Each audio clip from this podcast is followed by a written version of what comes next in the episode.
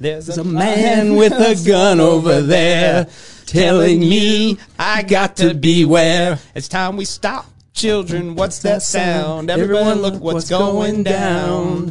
When I uh, uh, normally in my show, my uh, entrance. Have you ever heard of a band called the All Saved Freak Band? Uh-huh. Have you ever heard of them? Nope. They were these uh, hippies back in the '60s. They were all. One of them was like a legit rock and roll guy, and he joined up. They were kind of a cultish group in Kent, Ohio. So even one of the men who was leading the Kent Revolt, uh, where there's a shooting and, and at Kent State University, he was actually converted through them and kind of joined their little movement. And a few years ago, I came across a website called one-way.org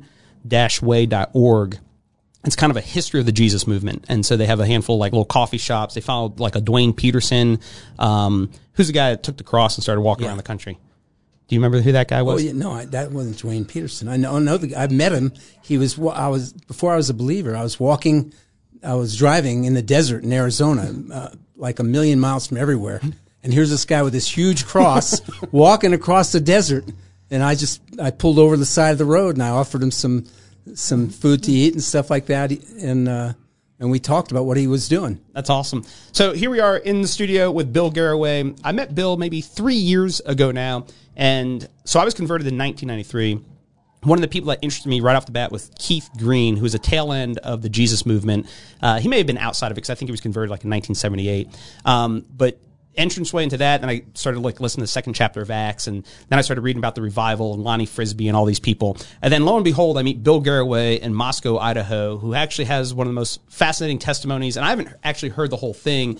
We've had a few conversations along the way. I know he's working on a book, but I was in uh, Bozeman, Montana. I was passing through Bozeman, Montana about six weeks ago, and there was a man there. I believe his name was Jim. He wouldn't give me his last name, and he looked mildly homeless, um, but he was converted outside of Eureka. California at some Lighthouse Ranch. Lighthouse Ranch. And so when I got back here and talked to you about Lighthouse Ranch, I think we met up in uh, South Dakota. Actually, that's what it was. I was going to South Dakota for the rally, and uh, you and I, I, I mentioned, uh, yeah, Lighthouse Ranch, and then I was like, all right, we got to sit down and talk about your testimony and stuff like that. So here we are with Bill Garaway, and we're gonna largely just let him tell his testimony and his story, and I'll ask some questions along the way. So if you want to start from the beginning of you being a little boy. A, a bouncing baby boy coming out of your mother's womb. Uh, where was this, and what were you doing? I was born in Brooklyn, New York. Were you really? Yeah. Okay. in Bensonhurst, the Jewish community. I was born in the Israel Zion Hospital. All right. Now I got to I got to interrupt you. Are you Jewish? Yeah, my parents are, my parents were Jewish, although uh, not Orthodox at all. Okay. Although they, I had some members of the family that were very Orthodox, but uh, my grandfather was a communist. He got fired in the 1920s. He was working for DuPont. Wow. And they had a Red Scare in the 1920s, and, and he was an outspoken communist, and they got rid of him then. But uh, and my father was uh, nominally communist. He was a writer. He he worked. He wrote for the Brooklyn Eagle, Okay. and uh, he also wrote for the Daily Worker under a pseudonym. Wow. And uh, so, but he got fed up with the Daily Worker. He was a sports writer. In fact, he was interviewing Jackie Robinson back when he was in the playing in the Negro leagues, and uh, but he he covered the Joe Louis Jack Dempsey flight, fight, and they made it look like uh, Jack Dempsey was uh, uh, fighting for the, the communism. For communism, they edited his whole story, and he he said, "Oh no, this is this is it." He he quit the Daily Worker at that time. Uh, uh, so, am I allowed to ask how old you are? Sure. Okay, because my parents, uh, my, my my father, I believe, was either born in forty one or forty two. You roughly the same- 44 I was You're born. born, okay, because he went to Erasmus Hall High School, and so I, I don't know where you. Uh, he was living. Uh, it wasn't Park Slope. It was one neighborhood over from Park Slope. I can't remember where it was. And then I, I spent five years in Park Slope from two thousand Is that to Borough Park, maybe? I think it's Borough Park. Yeah. I, I was in Bensonhurst, Okay. which was my school was ninety nine percent Jewish. Okay.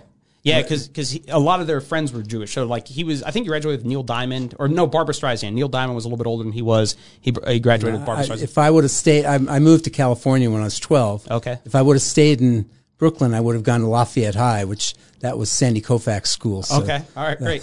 so you're you're born um, in a um, not not really well a very marginally Jewish family, at least Uh-huh. somewhat culturally Jewish family. Um, some red going on in the family, some communist ties going on in the family, and then you're 12 years old. You guys pack up, go out to California. Yep. Where'd you guys end up out there? uh, in Los Angeles, we, uh, my mother had a brother in L.A., and we pulled into Los Angeles, and it was, this is pre-smog days, and you know, 1954 or something like that, in 55, and it was uh, just a brilliant sunny day. You could see all the hills around L.A., and my mother thought this was heaven on earth. I think a lot of people did back in the 50s and 60s. Yeah, she she called her brother. She had a brother remaining in New York, and she said, "Pack up our stuff, send it here. We're going. come we're, on out." we're not coming. We're not coming back." Uh, and when you guys landed in Los Angeles, what what neighborhood or city? Uh, in Hollywood. And oh, you're in Hollywood. Okay, Yeah. because I actually I lived right off of uh, Sunset and La Brea for a period know- there. know it well. Yeah, so so I, I've, I spent a handful of time there, which uh, they've cleaned it up a little bit. They've even cleaned up Sunset quite a bit, um, but it, you still have uh, you know a lot of drugs and stuff like that in that area. And so, 12 years old, did you go to Hollywood High School? Oh no, no, no. I moved. We actually we moved to San Diego for a, a little bit. My grandparents were there, and then my dad got a job in Burbank, so we moved into the San Fernando Valley to Pacoima, Okay, yeah. and uh, I went to Pacoima Junior High, and then San Fernando High.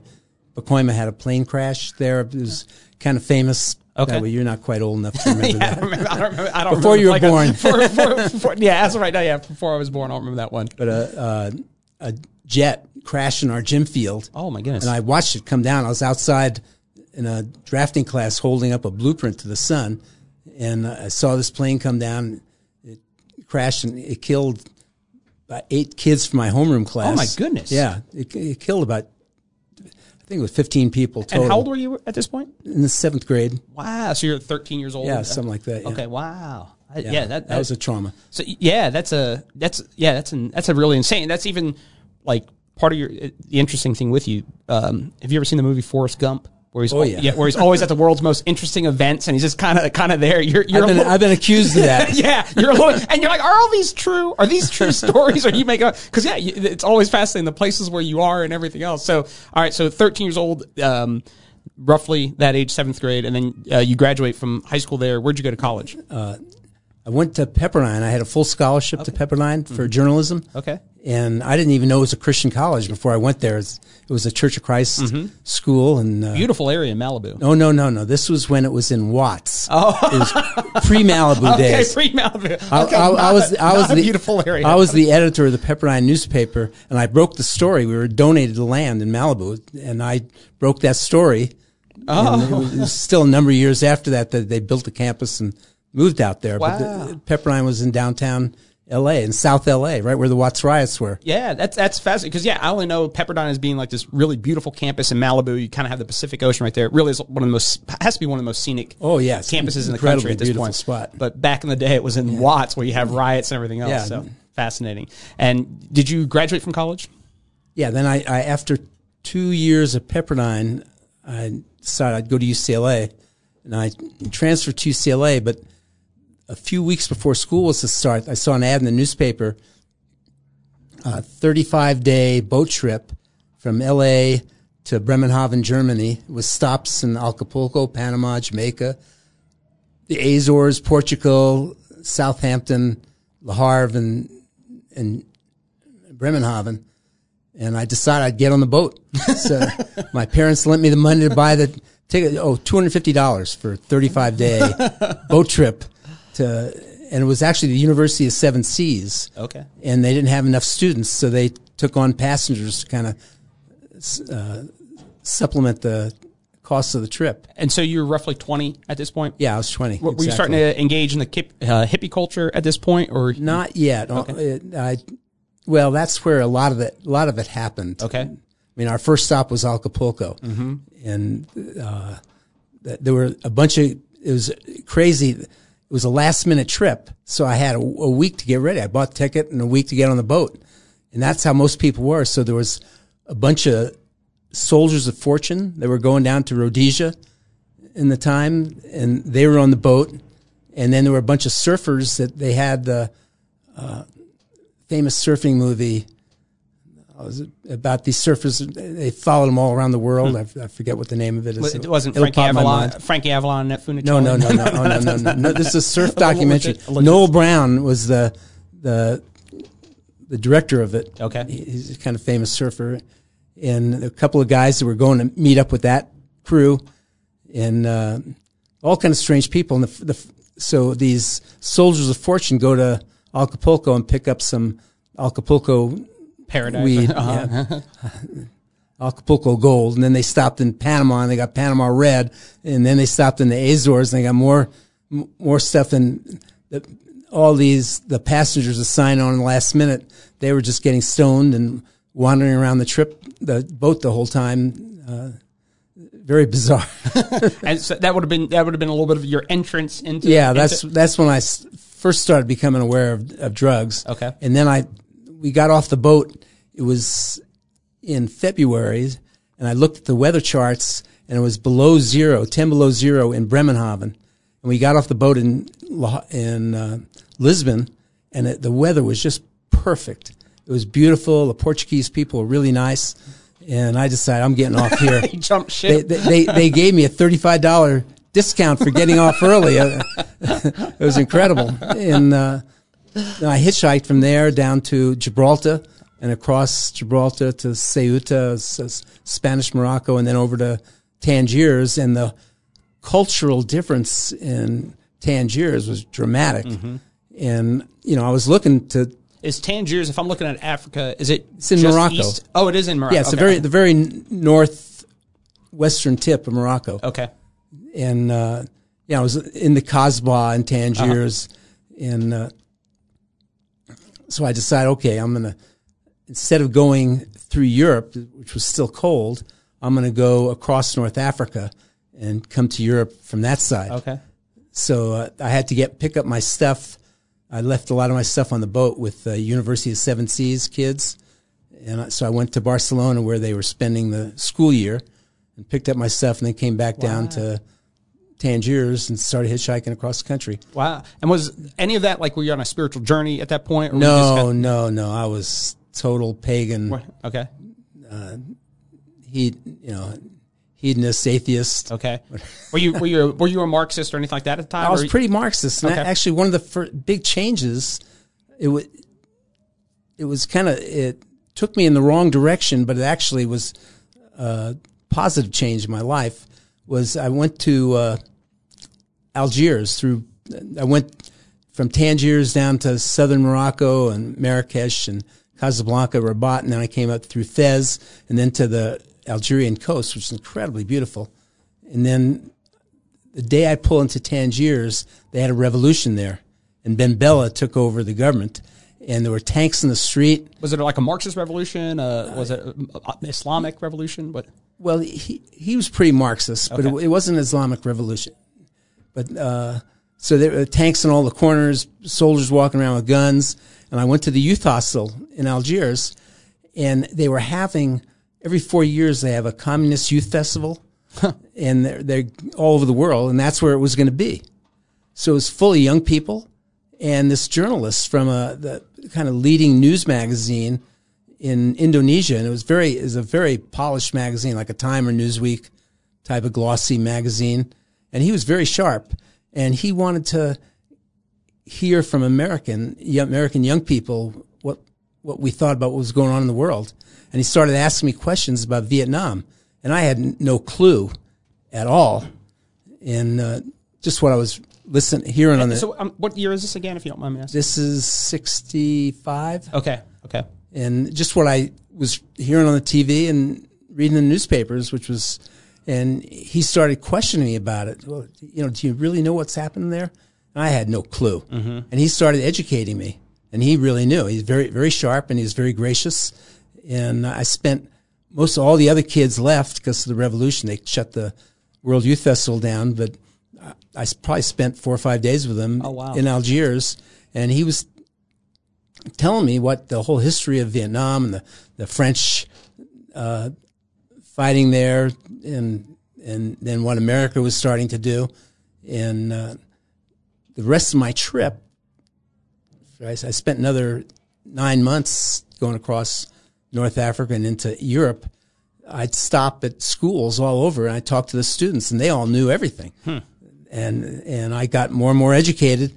And then when I got back to the U.S., you know, almost a year later, I started looking in the newspapers in the U.S. and going to the library and doing the research and everything he told me was true. Wow. I mean, the facts lined up. And was the journalist, uh, uh, was he uh, a mar- was it like American imperialism? What, did he have like a certain angle? The thing? No, that he was a very straight journalist. He Okay. uh, very gracious with me. I, if if I would have been interviewing him, I would have gone, "You stupid idiot! What's wrong with you?" And uh, but he was he was just really neat, neat guy. I mean, he was definitely, uh, I think, more left leaning, but it, it didn't interfere with his communication with me. And uh, when I first arrived in L.A., uh, and I was going to go to UCLA, they were having uh, Martin Luther King did his first anti-war rally in L.A. And so I went on that. and I, I marched on that with him, and I started getting into fights with family and other people about what I was what I was doing, which has never never been a problem. uh, anyway, that, and that's that's when I first got involved in the whole anti-war movement from that time, and then. Uh, well, I'll skip. There's lot, lots of stuff happened in the, the that trip. I had some lot of providential events, but I'll, I'll skip through that. Can you give us like one good one, one good providential event in the in the process? Well, there's just there's one guy. He was a student at another school in the San Fernando Valley, where I was, and before the week before I was leaving, I met him at a party, and he goes, "Well, I'm going to Europe too," and he was flying into to Germany, and uh, I go, "I'll see you in Europe," and then when I'm in this hotel in the Kasbah in the old city of Tangiers, I hear an American voice on the roof, and I go upstairs, and this guy, and he told me he landed, and it was so cold in Germany, he oh. decided to go south. Just like he had the same mindset Yeah, the had. same So- reason I was I was there. And were there a lot of Americans in North Africa at that time? No, Like, no, Okay. very very few. Actually, it, it was kind of neat because wherever I'd go, I'd be, I, you know, I was a young American student, and they, people take me in their house, and they hadn't seen them, you know. Mm-hmm. Oh, and, wow. so it was that was a good time. But then I ran into him again in uh, he was going into Spain right after that, and he went back to Europe. And so I ran into him in a number of places in Spain, which in Madrid, which is a humongous city. And just bumped into him on the street. It's pretty amazing. I bumped him on the street there in Granada and the Alhambra, and then in in Barcelona, and then at, I'm around. I'm in Greece after I, I went all across North Africa and the Middle East, and you know I had relatives living in Israel. I stopped and visited them when I was in Israel, and uh, well, that was interesting. Just before I left too, I was I had a girlfriend that uh, in the San Fernando Valley there, and her father was a rabbi, and she was a twin, and uh, they said, "Oh, we've got good friends in Israel. Visit them when you get there." So they gave me their friends' uh, contact information, and she knitted, knitted me a bunch of yarmulkes to keep and, us. and was the world just more open back then? Like you're, you're traveling around, and strangers are bringing you in. Were, were people just more open, or is that Well, kind of. I can. I'll. I'll. I'll, I'll tell that Okay. one little story because the yarmulkes. Uh, anyway, I was in Syria before I, I went to Egypt, and uh, then I flew to Damascus, and I was wandering around Damascus, and this guy met me on the street, and he he asked me to go home with him. So I, I go home with him, and he's got five kids, and he had a a son, one of his youngest sons, I think might, might have been 12 years old at the time. He showed me all these pictures of him with broomsticks, which he was using as a rifle, and he was doing uh, marching, preparing to push the Jews into the sea. oh wow, And that, you know, that's what, that was his goal. He's a, turned out he's Palestinian. And, uh, they had this Israeli spy made friends with Syrian government officials, and they had Syria was on the Golan Heights and they were firing rockets into Israel and stuff like that. And the Israelis took them out big time. And he, this guy, the Israeli spy, told him, "Well, you ought to, that all the the Syrians were complaining it's so hot on the Golan Heights, you know, and they were just suffocating from the heat. Just, Why don't you plant trees?" So they planted trees, and the Israelis used the trees to to hone in on their targets. Wow. And uh, so they found they found out he was a spy, and they hung him in the park right across the street from where I was living. Oh wow. Yeah, it was right while I was there. Was, that was a pretty hairy experience. And while I was there, I had these yarmulkes. And did my, they know you were? Jew- yeah. Did they? No, they don't. No, no, no they know us. So I, t- I had put the yarmulkes in the very bottom of my backpack. You know, I, I they couldn't see those, and uh, so when we got to when I uh, this is still when uh, uh, Jerusalem was divided in half, and uh, one side was Israeli, one side Jordanian, and I was in Jordan and staying on the Mount of Olives, and uh, the day I decided to come into Israel, I took out my yarmulkes from my pack and put put one in my pocket. I got my passport stamp to get out of Jordan, and I'm walking in Israel. I put my yarmulke on my head and walking to Israel, and then I went and visited. They were her family was on the boat, the Exodus, when they were escaping Europe, and uh, they were in Italy, and the Exodus was going, you know, to Israel, take people to Israel. And I read the book by Leon Uris about the Exodus on my way over to to Europe, and so I, that was a fresh story to me. And all their friends that were in Israel were on the boat, the Exodus. So I went to, you know, I went to their uh, kibbutz. They all lived, moved to a kibbutz in northern Israel, right by the What's a, Lebanese what's border. kibbu- what's a kibbutz? a kibbutz is a, a community, Okay. and uh, a lot of Israel Israelis moved to the kibbutz when they first came there, and the, most of the kibbutz had special specialties. This was an agricultural kibbutz, and it was really a very profitable place. They did really good job with their agriculture, and they marketed all their agriculture, and you know it was a, a first class place. And I got to experience the kibbutz then, and I was uh, that family. They thought very well of that family. They got a, the captain to come to them before the Exodus took off and warned them because uh, her mother was pregnant with twins. And they said it might be you might have trouble. You better get you know get off. And they found them passage on a boat to the U.S. So they went to the U.S. and her father became a rabbi of a big synagogue in Los Angeles. And uh, so that I was like old uh, family. Family. They really welcomed me Yeah. well there. It was fantastic.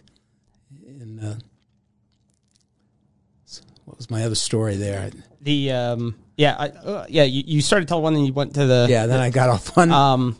You're well. You're telling the the main. oh, the Johnny, into- yeah, Yeah. You're bumping. So into- I, so I go from Israel to Greece to Athens, and then I decided to go to Mykonos, which is an island in the Mediterranean there. And I go to Mykonos, and I find these English-speaking kids on the backside of the island. Most of them were South Africa, but Rhodesia. There's some from Rhodesia, and uh, and they had a little community they started started back there, and they're living on the beach, and and I'm sitting there with with them, and I'm looking way down the beach, and here's a couple of guys walking down the beach, and one of them's got a surfer bathing suit on. I go, oh no, there's here's some Americans, and the guy gets closer. It's my friend Johnny again. I, I bumped into him again, and then after that, I ended up in Istanbul, and I met him again in oh, Istanbul. goodness. And then I I went to was he, was, he wasn't a, an American spy or anything like that following you? He wasn't suspicious of it your was ama- activities. it was amazing. And then I went to Austria, and uh, I wanted to go. They had I- Aida, the opera, playing there in the opera house, and I wanted to go see it. So I go there, I meet him, and it turns out he went there to buy tickets, but he was standing in the line, and they fitted him for a helmet, and he was an extra. That was the, the line for the extras. So he was in the play. Not not only did he, not only get to see it, he was in the play.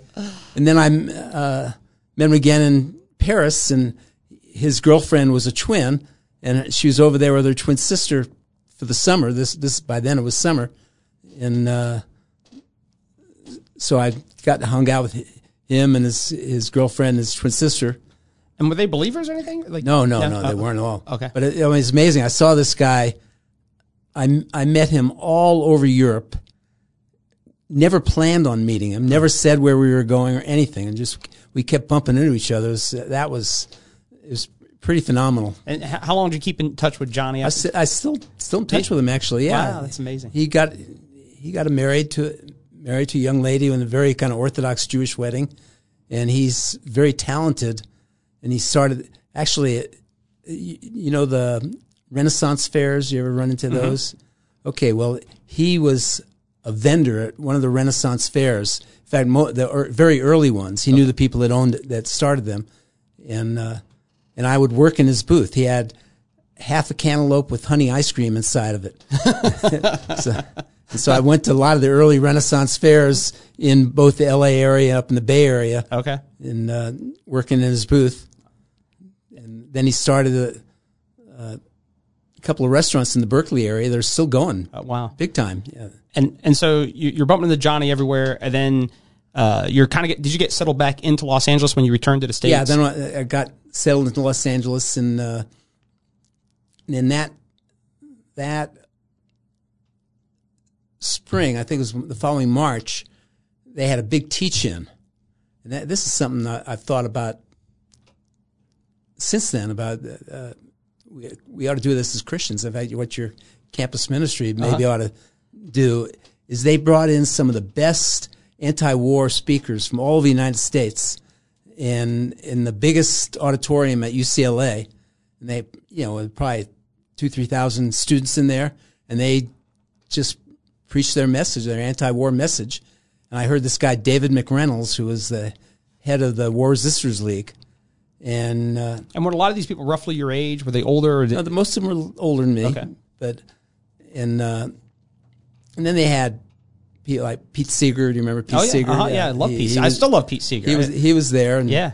and even even one of the things that was genius about Pete is, um, even though he was politically active, like his act, he he planned on his activity largely like I'll go there play music and I'll raise awareness by playing music. So when they want to clean up the Hudson River, he's like I'll just hold a music festival at the Hudson River, and and we won't be real preachy about how dirty the Hudson River is, but we'll mention the Hudson River needs to be brought, uh, cleaned up. We'll bring everybody down, listen to some music for a couple days, then we'll clean up the river. And so and he he did a great job of bringing attention to whatever it was, and and he's actually kind of funny. He was a com- or at least he was accused of being a communist, and the thing that was kind of funny he, with he probably was. yeah, he probably he probably my, was. And- my parents knew him. Oh, did he? All right. And but one of the things that was funny about him, he's like, no, I'm just really, really conservative. You guys want to go back to like, I think it, we'll just say he said like 1850s. I want to break us back to the 1650s. So he's like, no, I'm just actually really, really conservative. I want to go back to living in a village. Yeah, So- when Woody Guthrie first came to New York, my uncle met, met him on the train. He brought him to the house, and my parents bought him a guitar.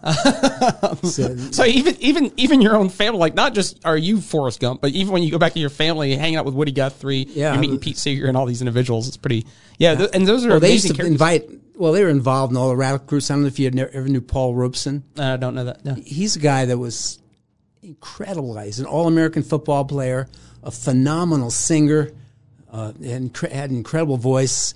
He was an attorney. Uh, I mean, he he did he did the whole thing, and uh, he was also a Marxist, communist. Wow. And he came to my parents' house, and then they also knew the the Hollywood Ten. You've heard of the Hollywood Ten? Yeah. Okay, well, two of the Hollywood Ten, Dalton Dalton Trumbo, he wrote the he did the movie Spartacus. Uh huh. He was one of the Hollywood Ten, and another guy named Alva Bessie used to come to my parents' house. Uh, and I got to meet, got to meet all them. Pretty fascinating. So, and that's when you were little, uh, meeting them when you were little, or you, Yeah, I was pretty pretty little. Although I, I met I met Alva Bessie when I was older because he moved to California. I met him in California, but but when Dalton Trumbo came there, I was probably ten years old, something like that. Okay, so you didn't get heavily immersed in the Marxism, like despite all the little bump ins with these people, it wasn't. And and that when you started getting, Oh to the- no, it was I was involved. okay, involved. And then, and after I, uh, anyway, I'm listening to this, this, uh, David McReynolds do his preaching about, uh, the draft, how the, the draft was, uh, involuntary servitude. And so I, I listened to him and I said, okay, yeah, I, I agree with this guy. I took my draft card out of my, my wallet and I looked at it. I walked outside and just lit a match to it and threw it in the trash can. And, and, and let it. were you big bushy beard at this point, or No, you, no? Oh, yeah. Because as I was, I, I was, I googled him last well, night. I had a I had a big beard when I traveled around. Okay. Europe. Okay. but uh, and is that that photo you were referring yeah, to? that was okay. th- okay. yeah. I was in Jerusalem at that time. Okay. And actually, the the there were two girls on the boat that met this guy on their last trip to Israel. And they said, "Oh, look up." His name was Zulu Zalman Karpelis, and look up Zulu when you get to Jerusalem. So I looked looked him up, and I walk in his house, and his big living room is completely empty except for a wooden sawhorse with a saddle on it. and uh, he was a cowboy. He was a Israeli cowboy. Okay. Le- legitimate. He went to Cornell. And, and so there's a is a Jewish cowboy one who rides a uh, rocking horse, Sawhorse, or a yeah. sawhorse. No, he he had, he had st- he went to Texas A and M, and he went to Cornell and studied uh, cattle raising and and all that. Okay. And, uh, and he was uh, Israeli war hero. He took out Arab machine gun nests, and I mean, he's, I saw newspaper clippings of his exploits, and because of what he was able to do, they let him have land because they didn't have any land for cattle because it's too land is too valuable for crops. So they gave him kind of desert land that nothing would really grow on for running cattle. They just they, they, Hey, go, go ahead and feed your cattle Yeah. out in the desert. yeah, and that, that's and that's what he did. He was very successful Oh wow, at it. fascinating. And so you burn your draft card. Do you have a date that you did that? I, I'm so part of my sorry sorry. I always I need timeline. So my, the way my head works is I have I need to hang it on dates. That, that was So- probably 1966. okay. Maybe, or yeah, 66. Yeah, early 66. And, and so when you when you get a draft card, is that like is that like f- to potentially be drafted, or is this on August third? You at need to that- check in. At that time, whenever anyone was 18 years old, they had to go down and register for the draft. Mm-hmm.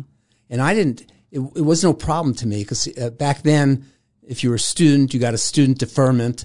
And if you had any physical problems, you'd get a, a 4F so that you, they couldn't, they couldn't draft you if you had a 4F designation. And I had a 4F designation. I had a, some serious arthritic condition. And, uh, I had no question I, I wasn't going to be drafted, but I didn't want it. The, the draft was involuntary servitude, and I didn't want to be sign up for being a servant. Mm-hmm. So I just threw it away in the trash, and and then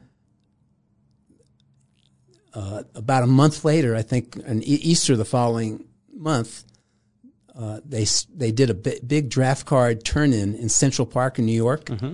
And so the organizer is a man named Bruce Dancis, which I've met since then a number of times. He was organizing it. He's a Cornell student, actually.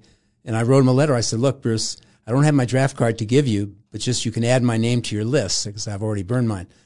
And uh, so then Bruce passed that list along to David Harris, who is the student body president at Stanford. And David was really big on against the draft. And he started an organization right about that time called the Resistance. And he felt that That's the flyer I saw. It was the resistance. You, yeah, Yeah. You're going with the guy to the, speak at the resistance Yeah. type of thing. Okay. so, the, uh, and the Resistance was trying to recruit students uh, to not use their deferment because mo- most of the kids that were ending up in the war were poor kids uh, that couldn't get out of the draft somehow, so they end up going going to the war. And there's a you know a, a large number of black and Hispanic students uh, or young people, and and uh, so we didn't want to take advantage of that.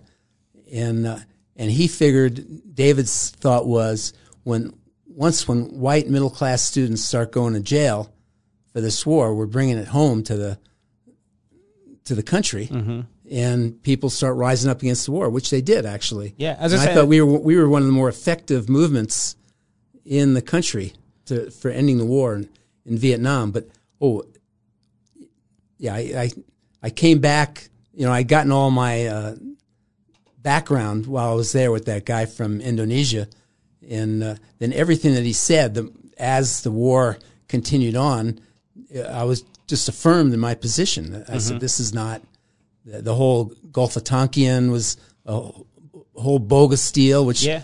uh, um, Secretary of uh, Defense and Secretary of State McNamara wrote in his book. It was is all bogus. So everything I believed about the war actually turned out to be accurate. And uh, Uh, But they they what did they just say it was crazy conspiracy theories at the time? Like yeah, oh yeah, yeah, yeah. We've heard that, haven't yeah, so yeah, nothing, nothing has changed. yeah. and uh, so David came, came down to L.A. to recruit me to work with them in Southern California, and I hit it off with him, and he, he brought a whole group of kids with him actually from Stanford, about five other men from Stanford, and. Uh, he wanted he, he was trying to recruit me, but I wanted to go to University of Toronto for graduate school, and I did it. So you had finished UCLA at this point? well, I was finishing. Okay. this was a few months before graduation. Yeah, I left with a flourish there. I we walked out of our graduation down to Wilshire Boulevard. There was a big draft center there, and and and picketed the day the day of graduation in our cap and gowns. We were on on Wilshire Boulevard picketing the draft draft board down there. And uh, What, what did you want to study at the University of Toronto? well, I uh, my th- senior thesis at UCLA was based on uh, Marshall McLuhan's book. Did you, you remember don't- him? I'm not familiar with He was a very very popular author at the time. He wrote a book, "The Media Is the Message." Oh yeah. Oh totally. Yeah. Totally know that. yeah. and you know his his thesis was, and one of the problems with the Vietnam War is we were seeing a war on television for the first time, and television is much more involving than film mm-hmm. because it's made up of pixels, and you've got to you've got to put all the pixels together, so your mind is very involved with what you're what you're seeing, and it's and uh, because you're so much more involved in it, the response to it is so much greater. And so I did a whole my whole senior thesis on that, and I wanted to spend time with McLuhan. And there was a teacher at the University, uh, uh, Cal, California State College at, in Northridge, named Edmund Carpenter, okay. who was a collaborator. Uh, for those of you at home, Karate Kid, the fight scenes were filmed at Cal State Northridge. So that's that's for people watching at home. Yeah, well, Edmund Carpenter had worked with McLuhan, and I discussed what I was doing with him while I was writing my thesis. And he says, "Oh, you got to go to Toronto and, and meet with him." So I, I, after I graduated UCLA, I drove off to Toronto, and I got there and I find out he's not at Toronto. He's got a fellowship at Fordham University in New York. so I, I is, just is Fordham Catholic? I think yeah, might, yeah, yeah. Okay. And anyway, so I go down to Fordham, and and I get there, and the I decide, well, I'm going to go over to Columbia, and I walk on the campus, the Columbia campus, for the first time, and here are three of the guys that came with David Harris from Stanford, sitting at the entrance to Columbia, signing people up to turn their draft cards in at Columbia, and they all they recognized me, and I recognized them. Go, oh, great, you know. And so I spent time sitting with them at the table, and they said, we got a, a speaking gig at Fordham. Why don't you go down there and do it for us? Oh wow. So I go to I go to Fordham, and I never made a speech in my life, and I was a terrible speaker. The only the only D I ever got in college was making a speech. The speech class was it was is horrible, but because I had done something, it, that gave me a credibility or uh, some kind of moral standing to make the speech, and people were just they loved it. Uh-huh. They- they- How, how, how long did you talk? Was it like a ten minute speech? Five minutes? Like, pretty short, maybe may- maybe 10 or 15, 20 Okay, minutes. uh-huh. And I had heard David Harris by this time a number of times, so I, I kind of had the rap his, down. yeah, took his. bill- And by the by the time I got doing, it, I, I I gave hundreds and hundreds of speeches after that. Uh-huh. And I had heard David so many times. I would take him. I'd bring him down to Southern California and take him all over. I could have repeated his speech verbatim, uh-huh. and he he told me I did a better job than he did. So, I, and don't, then I don't think so. But And, and that- but in that process, were, were you arrested? Is that right? Like, in uh, as you were starting to, Well, no, I, w- I wasn't arrested, but I had, well, I had to go to, they, they decided I was a pretty high profile person at the time, and uh, people wrote letters to my draft board said they make him he's a conscientious objector. It's obvious, you know, he, everything he's written, everything he said, you know, make him a but the draft board was upset with me, so they decided they draft me. So I went to the induction center to get drafted, and uh, but I decided, you know, I wasn't going to go in, and I was going to take as many people out with me as I could. so every room I'd go into, I'd start making a speech, and at the end of the day, I took about a dozen people out with me that they decided not to not to step forward, mm-hmm. and uh, they that got them even madder. and uh, so th- then they arrested me for refusing induction, and it was a, a pretty high profile case. And because it was a, a big case, uh, this attorney he was a he had been a federal prosecutor, a Harvard Law School grad, uh, offered to take my case for free uh, because he was trying to build a law practice that specialized in defending draft resistors. Okay, and I was all over the news. So he decided, okay, he's gonna he's gonna use me to build his law practice, uh-huh. and uh, he did. He had a huge law practice. and he he did very very well. And this was all taking place in like L.A. County. Yeah, it's in L.A. County, okay. in, in, the L.A. County courthouse. Mm-hmm. And so, uh, in the first trial, we go to the first trial, and I wasn't gonna. And at this point, we can like kind of sorry to interrupt you, but like strands of like were, was spiritual like in being part of the hippie movement, the draft movement. Was there any like Age of Aquarius type stuff going on, or was it were you just oh more, big oh like for big. you personally for for you personally? Were, like, yeah, I, was, I was into it up. Okay, like, like, I knew like all the bands in Los Angeles, the famous bands in, mm-hmm. in those days. I don't know Steppenwolf. Do you remember yeah, them? Or, or Nitty Gritty Dirt Band, mm-hmm. uh, the Doors they were all friends because they they came to use our draft draft resistance services, and then we did some fundraising concerts. And the Doors had a movie that Morrison yeah. did that we premiered at one of our fundraisers. Oh, okay, and uh, all these people the, that the so, so I'm, yeah, I'm kind of curious, like in your biography. So, uh, so, so when, when was so like if you went to North Africa, you were not at that point. Were, were, were you like into the? You weren't in, into the hippie scene, not, the Aquarius.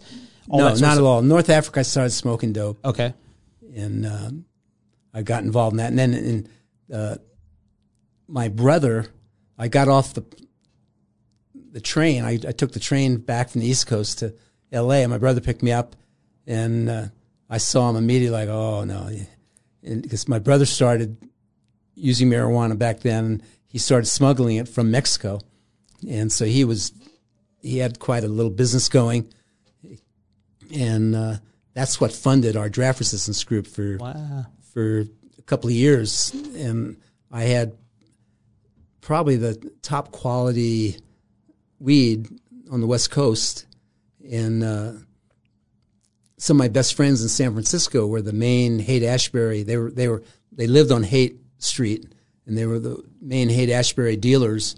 And when they'd have these big, giant concerts in the Golden Gate Park, they'd provide all the marijuana. The Grateful Dead used to hang out at their house, and they'd have they'd sit there. They'd have whole teams of people rolling joints and putting them in shopping bags, and the Dead would put them on the back of their their flatbed truck.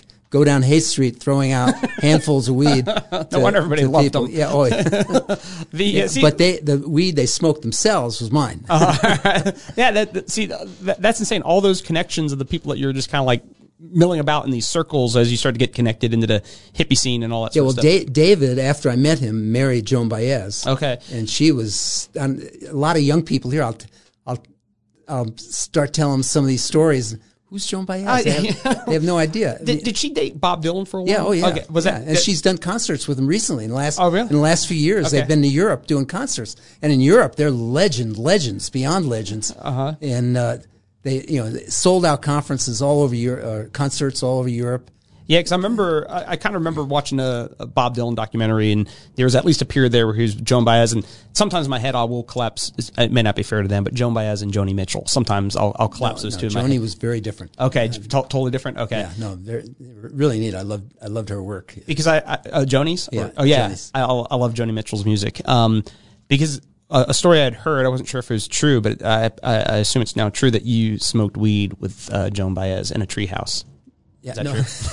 Is that true? Is that true? not not in my treehouse. I- Not in a treehouse. No, Okay. I, I was going to visit David and Joan. when I was down at Big Sur, and on my way up to visit them, I went to the beach in Carmel near their house. They lived in Carmel Valley at that time, and I'm sitting on a beach, and here's this little thing of tinfoil, little look like a clump of tinfoil on the beach. I pick it up, and it's got hashish inside of it. So I brought it up with me to their house, and I gave it to David, and he gave it to Joan. That's, Okay, that's okay. the first time I think she ever got stoned. She was pretty straight. Oh, wow, okay. Actually, when I, when I knew her. Interesting. Yeah, because I, I had heard that it was in a treehouse, so that's not. No, no, I lived in a treehouse for four years. you did okay. What, Yeah. what year? What, what years were you living in a treehouse? Probably started in '67 Okay. because I I started working with the draft resistance, and I did. I was in charge of Southern California, Arizona, New Mexico, and Southern Colorado, and Southern Southern Nevada. Okay. And uh, where was this That was treehouse my at? area. Well, that, that, I after doing that for a couple of years, I David asked me to come up to Palo Alto because he was going to jail, and Joan had just had their first son, Gabriel, Oh wow. and he asked me if I'd move up there and, and help her out while he was in jail. And how long? How long was this sentence going to be? It was like a year, was a- six months. It was, uh, I think, a five year sentence, but he, he actually only served just over two. Okay, that's still quite a. Yeah. Oh yeah. Yeah. No. No. No. And and uh, it was a it was a it, it was a big deal. Mm-hmm. And so I moved up there, and they they were given the man that started Memorex. Yeah. Yeah. The tapes. Yeah. Remember the tapes? Yeah. His name. For those is, of you at home, tapes is how we used to. Well, th- this was even eight track. Memorex. That may have been eight track prior yeah. to full Well, no, tilt they, tapes. They, they they graduated to cassettes. okay. Okay. but uh, it was the the tape itself was Uh-huh. what they what they made. Donald Eldridge is the guy that started that company, and he owned uh, 800 acres of land in the hills above Palo Alto. And, And at that time, Palo Alto was probably like pretty sparse. Like now, it's all built up, right? it was pretty big then. Was too. it then? Yeah, that's where okay. Stan, Stanford was. Yeah. It was, a, it was a big town. Anyway, uh, Don was trying to develop that land. It's incredibly beautiful land. You, it's up in the mountains, and you could see the entire Bay Area. And he wanted to build not many houses, maybe a fifteen or twenty on the eight hundred acres. I mean, that's not Mm-hmm. too much. Too much uh, Yeah. No. That's intensive four, development forty acres there. a person. is Still pretty Yeah. nice. So, but the city wouldn't give him a permit at all. They just fought him. Was it a political? Was it political reasons? No, or just, no, they just they're they're environmentalists. Okay. They think they own everything. You- you- you- there's no private property anymore. so uh, they basically confiscated his land. Oh, wow. And it got him upset. So he gave his land to the Institute for the Study of Nonviolence, which was at what Joan and her her mentor Ira Sandperl started. And so they had this 800 acres. So David said, just go up, move on that. and they asked me to teach there. So I was, I had a school bus at the time and I had a friend who's a well-known artist in the LA area that painted the school bus. It was just, just beautiful work of art. And I parked it up there at the, the 800 acres and I was looking for a spot to build a house and I wanted to, I wanted to either build a treehouse or like a hobbit hole. Mm-hmm. And the hobbit hole was going to be on the side of this hill. It overlooked the Pacific Ocean. It was just a beautiful spot. And, uh, you know, I had it all, all planned out. And then I was hiking one day and there's this old abandoned deck with two by six flooring on it. And then I looked up from the deck and here's this huge oak tree with three big limbs that, that spread out in a way you could build right on top of them. I said, ah, That's the tree spot. house. All right. So what's what is your psyche at this point? That like you, when you think of someone like I want to live in a hobbit hole, I want to live in a tree house. Like what, what, like, in all seriousness, like like like what like like you know you're part of I guess like at least like socially some sort of revolutionary type movement and thinking and stuff like that. So there's got to be some sort of like philosophy, some sort of like well, thing that's driving. I, I, had, I had a friend at the time. Uh, his name is Bob Zaw. li- Lives in L.A. and he he did all our publications for the draft resistance. So all our leaflets, everything, he did those. And because he was really good at that, all the rock palaces, the Shrine Auditorium, and a couple other places down there in L.A. would hire him to do posters for their their events, and that, that was uh, that was a whole art form back in those days. The big psychedelic posters for for uh, concerts and stuff. And Bob would he was also a draft resistor, and he'd kind of follow around with me a lot and, or drive me to different speeches. And he'd say, "Bill, you're always talking about an alternative way of life, you know that." And but I don't see it. Why aren't you doing something like that? I go, ah, I think he's got something here. So we wanted to show, we wanted to model what we were talking, what we Yeah. were talking about, how how people can live in peace without having police forces, yeah, nothing new under the Yeah, sun. Yeah, right. yeah. and uh, how we can cooperate and work together and, and so Live in harmony with the Yeah. environment. Oh yeah. Uh-huh. Live, in harmony with that was a very big thing. In fact, I used to. I've they. I was in a couple of movies at that time, and one of them was a, a documentary called The Resistor, and I was the resistor. and Are, uh, are any of these worth uh, watching? Because I when I well, go, the, the resistor might be, and Okay. they, they show it on TV every once in a while. okay, It's been shown a lot of times, and the the man that made it was a UCLA film student, and then then he's gone on to become a professor at uh, University of Southern California in film. Attila Demokos, okay, and I actually he just tried to get me to go to Monte Carlo a couple of years ago because they did a a '60s. I forgot what they called it, kind of a 60s renewal thing. And they showed a bunch of films from the 60s, and my Resistor film was shown at this Monte, Monte Carlo Film Festival. It was like an hour and a half movie. Uh, No, that was a sh- it was a short. It Okay. was, it was uh, half an hour. okay, and you're the you're the main. It's just it's just about me. Okay, And the very last scene has me actually. The premiere was shown at the San Francisco uh,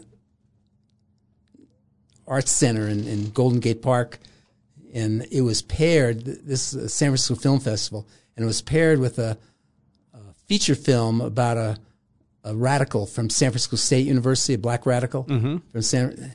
And so there, it the the place was just packed with his friends and all these black radicals from San Francisco State, and they're watching my film. and the very the very last scene, I'm up in the mountains outside L.A. and I'm in a there was a rock there that had a hole in it, and I dropped into the hole.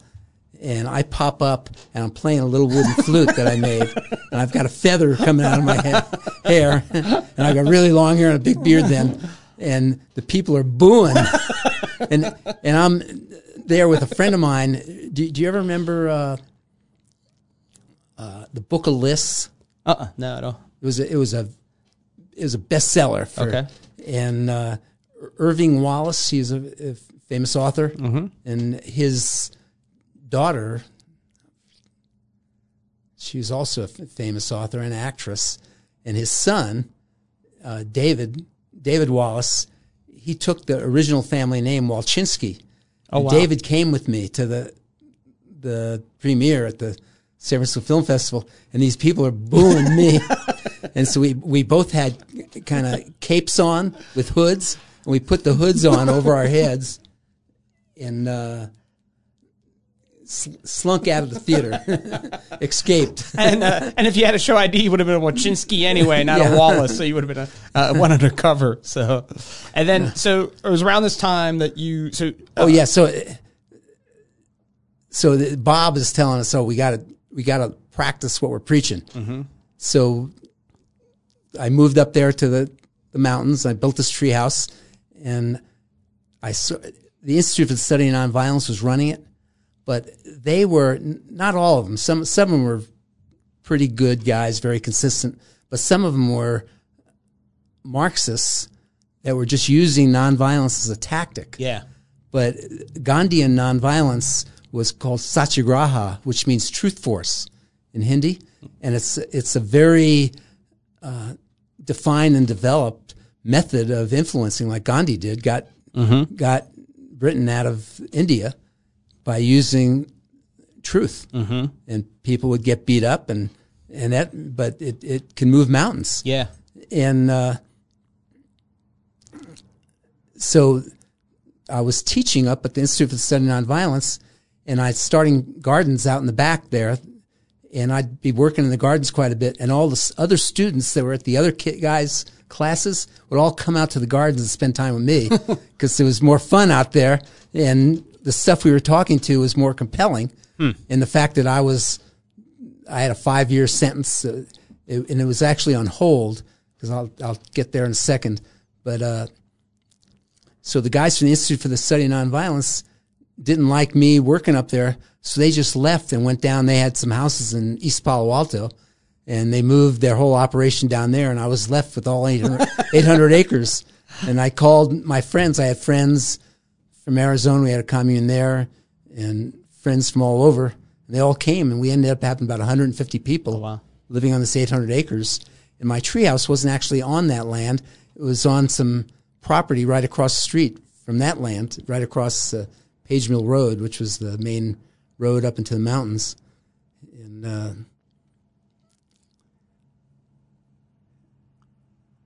so that, that was uh, that's when everything else started happening. Okay. And you, all right. So you you mentioned having a five year sentence. Um, Yeah. So the guy that they they gave me a five year sentence. The judge did. I mean, he he he hated me. okay. So, and then I got Is that related to what I was reading earlier? Is this- Yeah, okay. probably. Okay. and and then oh yeah, this is where it is. Okay. So then, uh, and I'm not a Christian at all, Yeah.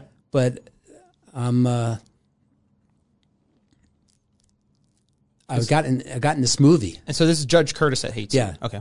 I got in this movie. This uh, Antonioni, Michelangelo Antonioni, was doing a movie, Zabriskie Point, and it was a big deal in in L.A. because he's a famous director, and he was in Los Angeles first time ever. He'd done a lot of movies that were kind of legendary in Italy. They were great movies actually, and then he did Blow Up in the in the UK, and then he comes to America to do Zabriskie Point, which is the lowest point in Death Valley. Actually, Okay. that's where the name came from. And this his uh, assistant director comes to one of our draft resistance meetings, and uh, she's likes me. She's talking to me, and asks me all kind of questions, and then she invites me to come down to MGM Studios. 'cause MGM was sponsoring the movie to come down to MGM Studios and meet Antonioni. So, okay, great. So, uh, you know, a few, few weeks later, I, I come down there and, and I, I kind of had a ritual. I'd go to the beach and before sunset and smoke a joint and watch the sun go down. And so I'm there in my jeans, barefoot, at the studio, and here's a long line of kids, and I recognize a lot of them from UCLA and USC.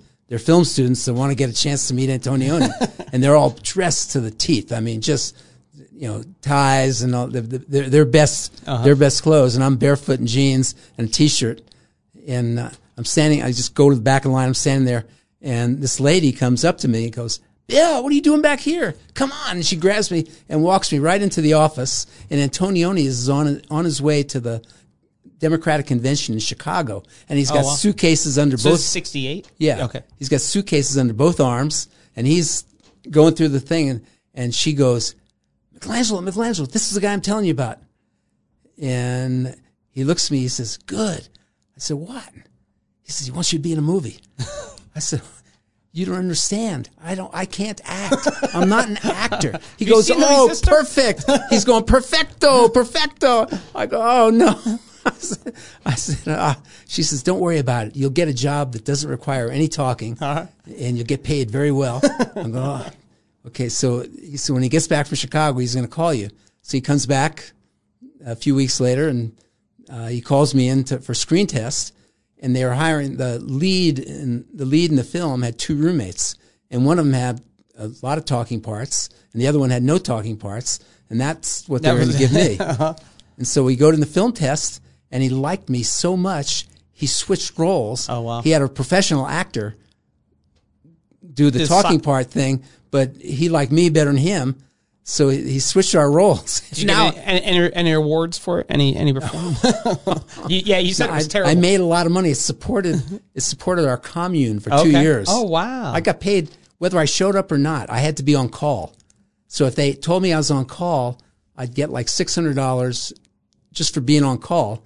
And that with you, if you're on call, when it passed nine o'clock, you're free to do whatever you want. You can- you can take Mm-hmm. off. If they wanted you to actually show up, they would call you, and then it'd be a minimum of a thousand dollars. oh wow, In those days, that was really good that's money. huge money. Yeah, yeah, yeah, huge really. money. Yeah, If- really. and is that daily? Like the thousand? Yeah. Is that a day? Day, yeah. Oh wow, yeah. So five thousand dollars a a week, if potentially if you had Yeah. gone in all five days, that's a huge amount of money. Yeah. So now. I found out later. I, I didn't know Harrison Ford was in the movie. I had no I, no idea. Yeah. A young Harrison I love Ford? I love I love Harrison Ford. All right, and uh, and so was it, you mentioned Judge Curtis. You had a five year deferred uh, deferred. oh sentence. yeah. So so, and is this is this so the- anyway, so I'm I'm uh, I'm in the movie, and the movie's almost done, but not quite. And so Antonioni heard that I'm going to be going to jail, and he's freaked out. No, no, no, you can't go to jail because he already shot. He had a very tight budget. Back in those days, it was huge. But it was probably twice what he's ever spent on, on making a movie. And it was, It's like was, maybe it, three was it his worst movie that he made? Yeah, I, th- I thought so. Some people think it's phenomenal. Okay. There's one guy that's written a book on it, and I'm still in touch with him. All he's writing me all the time. I'm I'm his hero actually. he's come he's come to the United States twice just to visit me Oh, wow. Mm-hmm. and interview me and film me in the interviews. He and there's an Antonioni Study Center in Rome, and he's got a, a permanent room there for archiving Antonioni stuff. That's crazy. So, uh, so, so he thinks it's great. I thought, I thought it was just horrific. Okay, I, okay. I couldn't believe it, but, uh, so I, I got lost there. yeah, but we're, we're yeah discussing Judge Curtis. Your deferred Oh, right. sentence. Yeah. So, so the, the, my, my Antonio, uh, MGM agreed to file a lawsuit to file an appeal in my case to keep me out of jail long enough to finish the movie. Okay. That was, that was the deal. and they got a law clerk, some young lady to file the appeal. And she made uh, an appeal that has actually been used by Operation Rescue successfully Oh, really? to Yeah. get Operation Rescue people out of jail. That's crazy. For those of you who don't know, Operation Rescue was huge in the '80s. Yeah, it kind of t- may- maybe in out the early 90s. 90s, yeah. yeah, and they uh, face the the Face Act, I think, by, signed by Clinton, that basically created the basically a, was it 100 yards or 100 Yeah. foot perimeter around abortion clinics. It kind of killed much of the abortion movement, as well as Randall Terry kind of went through some bumpy stuff Yeah, oh, through, oh, the, yeah. through the mid '90s and all that sort of Yeah, well. I was real involved with him at one at one uh-huh. point because uh, that was our big thing. My wife and I started uh, the third crisis, crisis pregnancy center in the country, oh, wow. and uh, was that out in California? yeah, in Okay. California. That was, the, the first one was in Baltimore, started by Barbara Hammond, and then another one in uh, Corning, New York. Oh wow, that's kind of an odd place, Yeah. Corning. Yeah. Get your glassware and uh, Right. and a pregnancy test. So and, and then and then ours in L.A. and actually uh, not in L.A. in, in the Bay Area in, in Palo Alto, and then there was another one that started right at the same time across the bay in Hayward. And so we were the third and fourth centers in the United States, and now there's over five thousand. okay, and they're all they're all connected, rooted in that. No, they they weren't. The the, the original crisis pregnancy centered centers started in a meeting in Billy Graham's house in North Carolina, I guess. Fascinating. I guess it's one of those things uh, later on when history's written and you reflect back, you realize some of the roads you're across. But yeah, it's kind of fascinating. Oh, Billy Graham was there, and these people were there, and all right. So uh, Judge Curtis, five year So- deferred. yeah. So uh, so anyway, th- then they decided they're going to re-prosecute me because it was a big case, and uh, I had I had gotten arrested at a after we did a, uh demonstration in Whittier, California, which was Richard Nixon's hometown. Okay. and we we had five military deserters come to us there, and we uh, had a sanctuary for them in a Quaker church in Whittier, and we we chained them to the pulpit, and we chained ourselves to them. And Antonioni came to watch this thing. He'd never been to uh, want a real demonstration. Here- here's one of his actors there, and he comes with his whole film crew. They all Oh, have 35 millimeter cameras, and uh, the police come or the FBI come to arrest these guys. And they get these big bolt cutters. You know, they're going to cut off the chains. And Antonioni goes to goes to tackle them, and all the MGM executives were there, and they're freaking out. They, and they're grabbing him, and they pick him up, and they carry him out of the building. It was it was pretty crazy. And on the way after that took place, we were going out to the desert where we kind of had a little camp campground, and we got stopped by the police uh, to inspect our car, and they found all this assortment of drugs there, and they arrested us. And had newspapers claimed it was the largest drug bust in Whittier history. Oh wow. Okay. It wasn't Okay. nearly, but it, It that's makes a good headline. It makes a good headline. And and if you want to, if you, and one of the things you need to do if you really want to bring someone down, you need to demonize them. So if you have a draft dodger, communist, you know, yeah, whatever else yeah, you I guys was, I want was, to do. I was perfect. Yeah, yeah. And it, was, and we were in my van that had is registered to me, and we had twelve other people in the van, and a lot of them came from very wealthy families in the L.A. area, and so they got big time lawyers to defend them and and all that, and uh, and then I was going to take the fall for all of it since it was my car, and they they couldn't uh, tie any of the drugs to anybody except to the car. Mm-hmm. So uh, that was that Okay. was me, and I was I was going to take the fall, and uh, so I'm living out in Arizona by this time in the Chiricahua Mountains, and an incredible place in uh, well, you, you Peggy Hitchcock. Does that ring a bell? No, it doesn't. No. Timothy Leary and and Baba Ram Dass did all their LSD experiments on the Hitchcock estates. Oh, really? in New York. Okay. All right. And they're they're Harvard professors at Mm-hmm. the time. And Peggy gave them the, her land there, and then she ended up marrying a guy named Walter Bowart, who had uh, Omen Press as a cult publishing company. Oh wow, that's crazy. and they moved to to Tucson, and uh, so I was visiting the prison where my friends were in jail for the draft, where David was in jail and a lot of other friends, and Were they in state or federal prisons? yeah, they federal, Okay. and so I went to after we got done with our visit, we go down to the Chiricahua Mountains. We're going to camp and stop at the ranger station, and he said, "Oh, are you with those guys from Paradise?" And what those guys meant hippies. Okay. And and I said, no, but tell me tell me about where they are. And they give me instructions how to get to their house.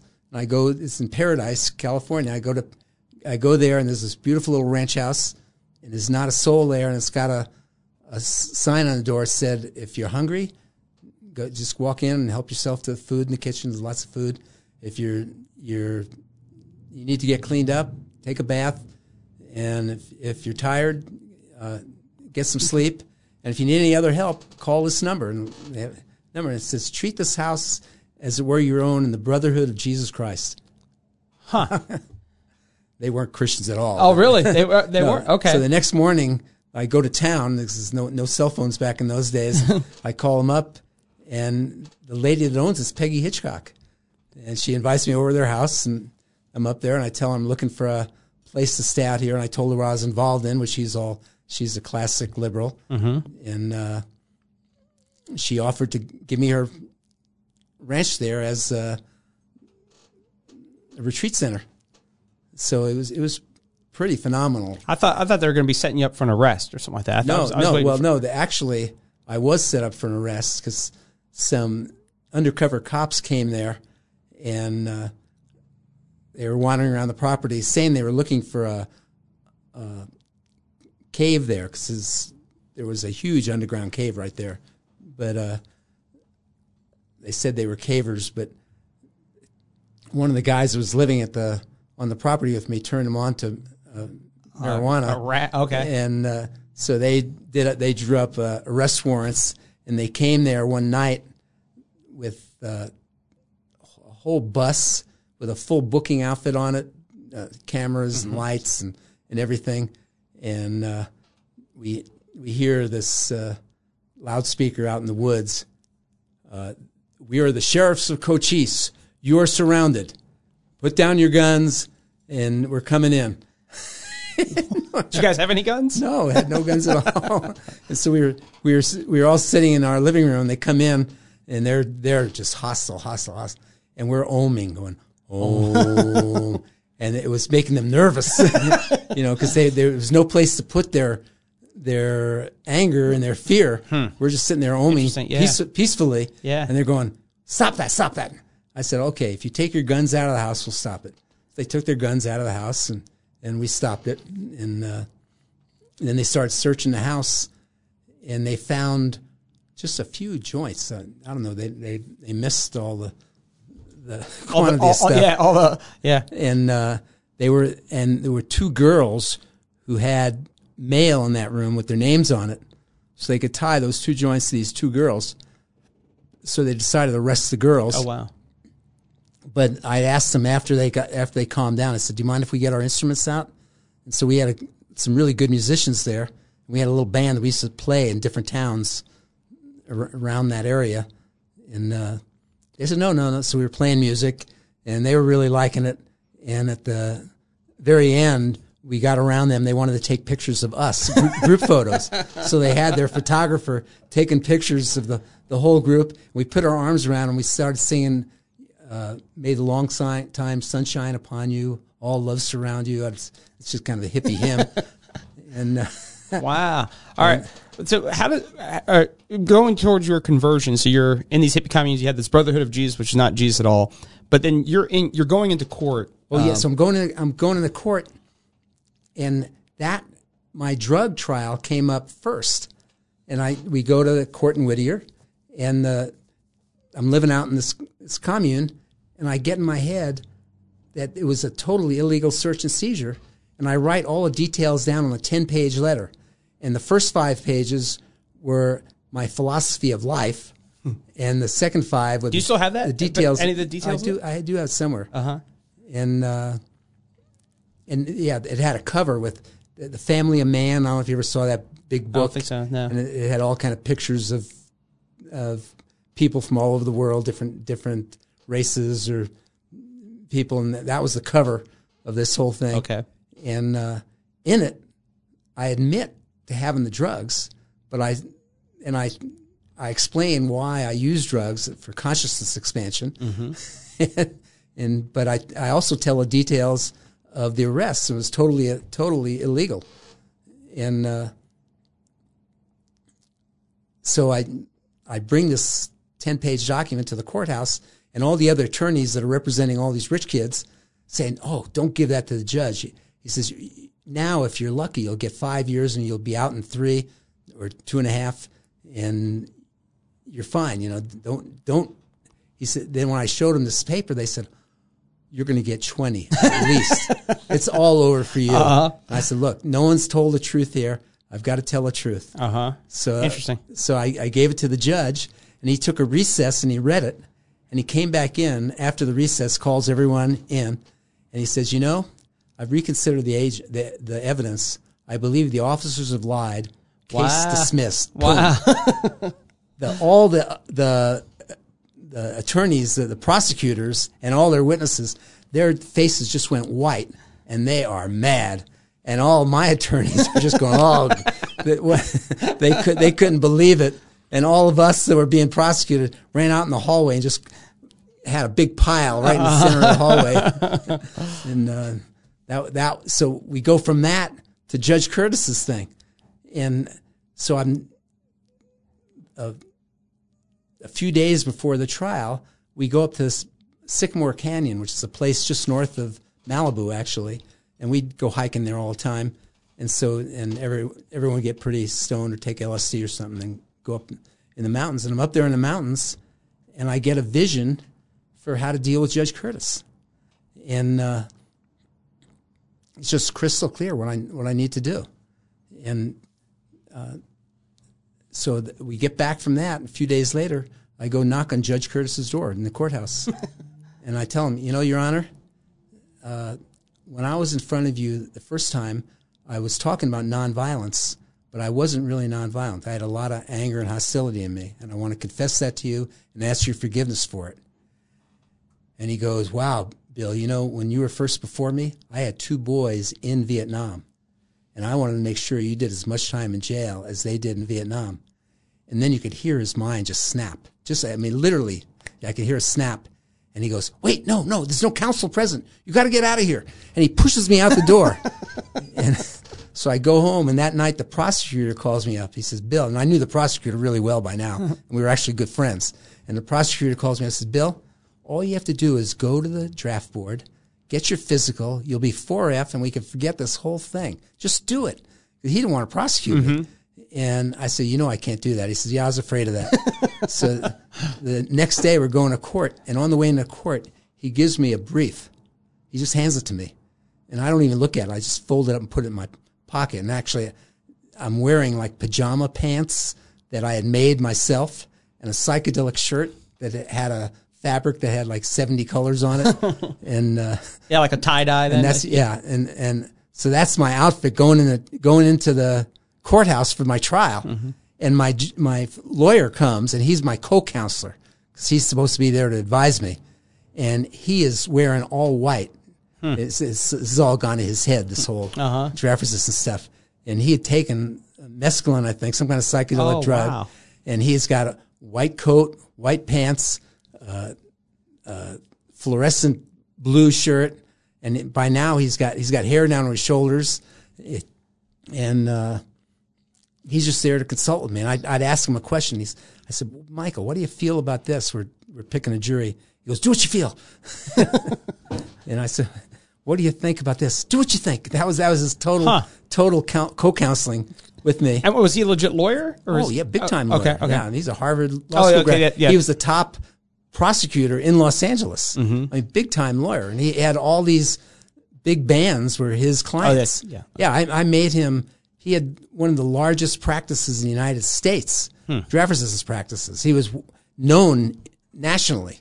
I mean, he'd get he'd go to law conferences and talk on what he was doing. He talked about my case personally, Hmm. and he actually talked about my drug case even more because that was more amazing to him than the draft case.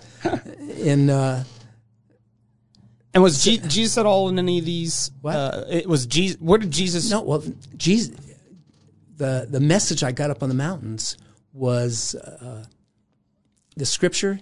If you're being persecuted for my name's sake, don't worry about what you're going to say. I'm going to give you the, I'm going to put the words in your mouth. And that's what I was thinking. That was my whole thing. And so I wasn't going to worry about a thing.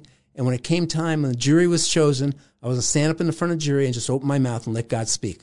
That was my strategy for the case. Mm-hmm. And I told that to Michael, and he was like, and and I had never. I mean, I went to Pepperdine, so I I heard scripture in Pepperdine, but I never heard that scripture. I never read it. I was I didn't believe in that, but I, that's that just And did you were you associating it all with Jesus, or is it just Oh kind of? yeah, no, yeah, no. I knew it was scripture, and that's uh-huh. what I knew it was Jesus saying that. Okay. Don't worry about what you're going to say. Is ta- talking to his disciples, and so. Uh, And where uh, the the line here? Uh, oh, well, so that's what that's the that's how I open this. Okay. My biography is because uh, the judge says, "Oh, do you have a motion for me?" And I go, "Huh?" And then I remember what the guy gave me. And I pull it out of my pocket. And I say, "Here, Your Honor," and I gave it to him. He says, "We're going to take a recess while I consider your motion." Wow. And he comes back in and he says, "Well, I've considered your motion. Uh, I agree with it. Case dismissed." Boom. and people are going crazy. This, this is the actually the third time in a month that I was I had cases where I was going to do time, no question. I was guilty, and I should have gone to jail. And this is the third time that I was completely exonerated. Hmm. And people are going, oh, they're screaming, "He's a miracle worker!" And and God is talking to my head, telling him it was me. Hmm. I mean, it was like clear as a bell. Tell mm-hmm. him it was me. God, there was most of these people.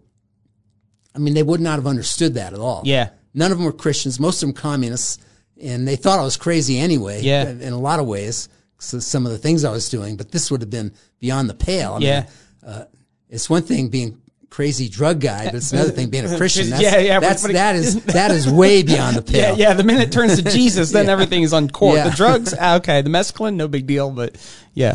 So, but I, it was so clear in my mind that God did this for me. Mm-hmm. I mean, it was completely Jesus.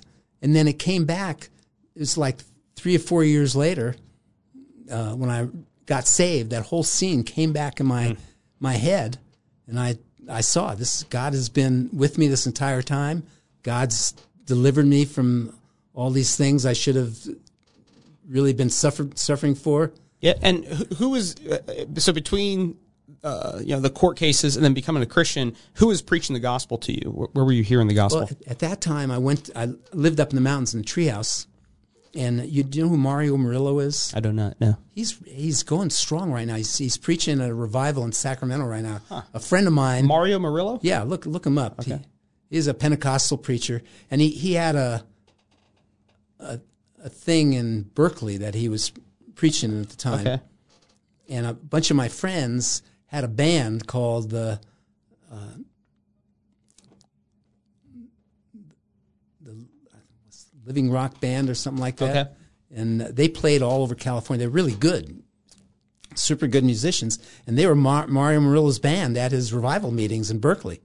And it was what was the name of that? And so were you? were anyway, so so I, I uh, my friends invited me to this Pentecostal Church of God in Palo Alto, and uh, they invited they invited me there. And there's a, a few months earlier, a bunch of hippies came in there, and they had gone up to Chico. There was a big revival in Chico back in the late '60s, in the early, very early '70s, and they'd gotten saved there, and they were like you know, that we had clean hippies and dirty hippies. And I consider myself a clean hippie. you know. Okay. I, I, I was clean. My clothes were clean.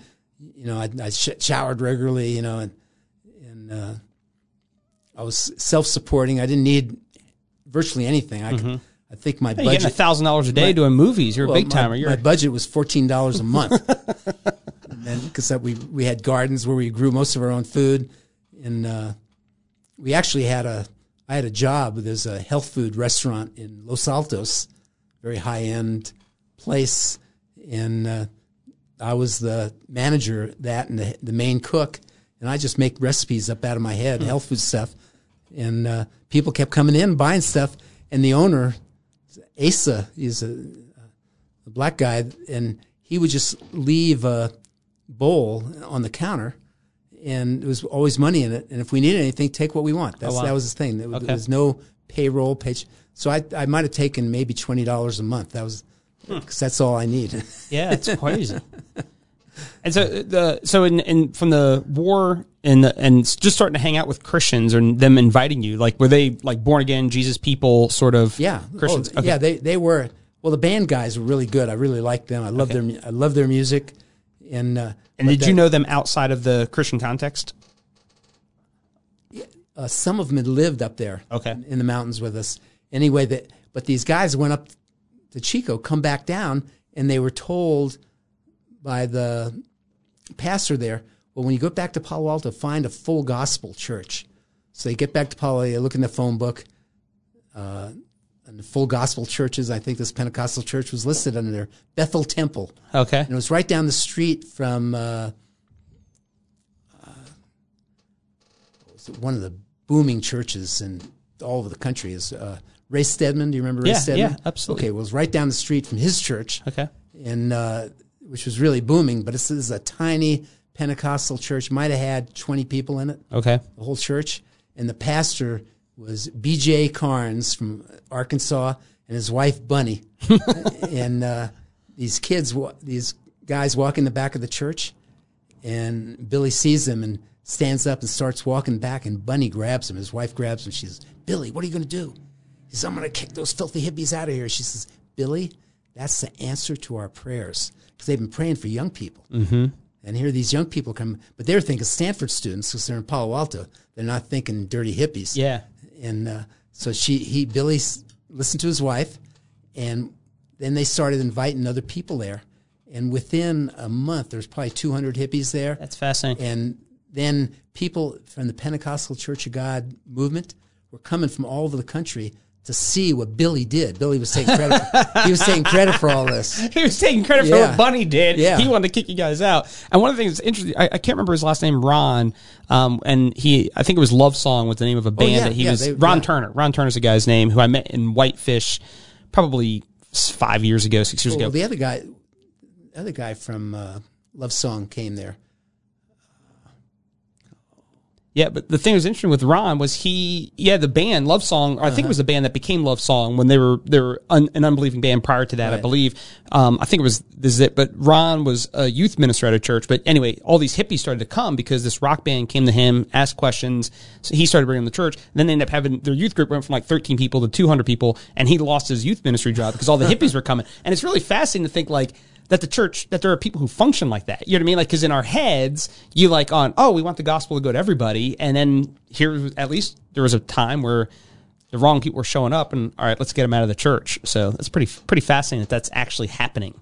So That's how Calvary Chapel started. yeah, And uh, you were mentioning the other guy, Lonnie Frisbee. Ronnie Frisbee, He, yeah. he used to come to our church. Oh, did he really? Yeah, Okay. He was, he was leading a Bible study there. okay. Did, so you were you friends with Lonnie at all? I couldn't just- say friends, but Okay. I knew I knew Lonnie. Okay, yeah, because he would was he about the same age, give or take?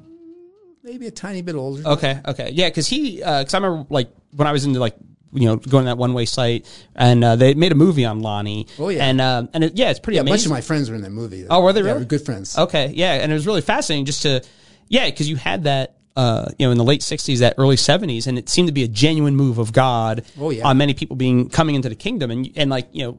In more my revivalistic Baptist days, you see all those wa- uh, ocean baptisms and stuff like that, and Oh, I did. I loved ocean baptism. When I was when I was pastoring, I when it was time for baptisms, that would be my first choice. yeah, and because you go down there and there's a beach full of people and they watch you they the guys stand on the beach that are getting baptized and they'll share their testimony and then we'll take them out in the ocean and i'll always have a good swimmer right behind me to make, make sure no one got sure you didn't swept lose, away lose anybody. and uh, yeah, and there's they would even tell stories where like Lonnie would preach, and there seemed to be like he would just be like you know call people to repentance on the uh, on in the water or at the, on the beach there, and just people be coming into the water. And he obviously you know went a little sideways in the late seventies or in the Oh, yeah. eighties and stuff like that. So whatever all what all happened there, but.